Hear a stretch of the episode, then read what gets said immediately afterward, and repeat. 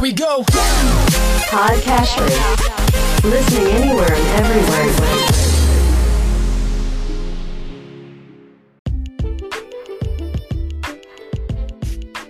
Welcome to Weekly Investment Podcast bersama saya Ferdian Syahputra dari Ispring Investment Indonesia untuk Prudential Indonesia. Pada Januari 2020, pasar obligasi masih menguat dan terlihat bahwa pasar belum terlalu memperdulikan penyebaran COVID-19. Hingga kemudian, di bulan Februari, virus mencapai Amerika Serikat dan Eropa.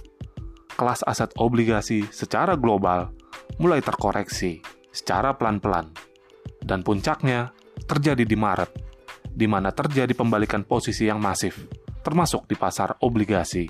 Di pasar obligasi Indonesia sendiri, dampak negatifnya terlihat di mana risiko meningkat secara umum, yang ditunjukkan dengan angka kredit default swap Indonesia tenor 5 tahun, yang merupakan suatu ukuran yang menunjukkan kemungkinan gagal bayar suatu obligasi, di mana angka tersebut sempat naik ke angka 290 dibandingkan dengan tahun 2019, di mana angka kredit default swap bergerak di kisaran angka 95 hingga 100, yang artinya bahwa persepsi risiko di kalangan investor pada saat itu sedang meningkat secara signifikan dan membuat pelaku pasar cenderung melepas obligasi Indonesia.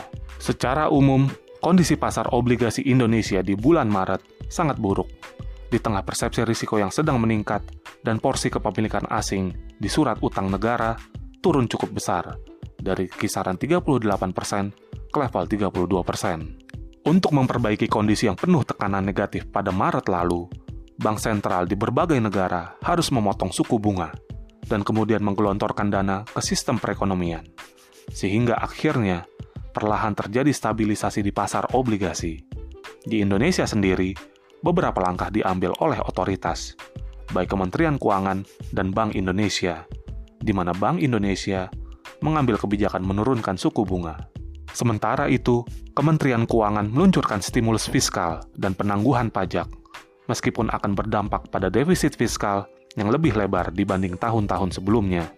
Kebijakan untuk memperbaiki kondisi perekonomian tersebut harus diakui tidak serta-merta membuat pasar obligasi kembali menguat, layaknya pasar saham yang sudah mengalami kenaikan di akhir Maret 2020. Pasar obligasi hanya mengalami pemulihan yang relatif tidak besar dari akhir Maret hingga April. Menurut pandangan kami, hal ini bersumber dari ketakutan investor terhadap berlebihnya suplai obligasi yang cukup besar yang akan dikeluarkan oleh pemerintah Indonesia yang nantinya akan digunakan untuk membiayai defisit fiskal.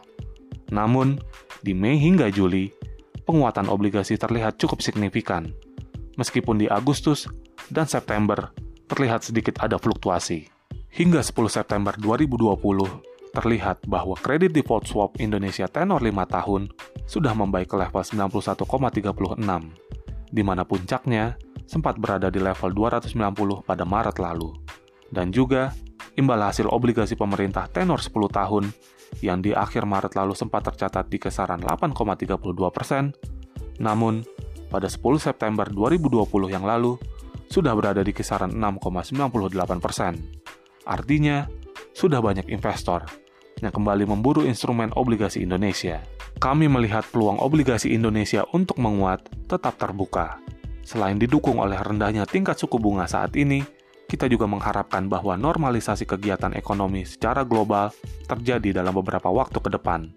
Hal ini nantinya akan diikuti juga oleh perbaikan sentimen risiko dan kembalinya arus modal, terutama ke negara-negara berkembang.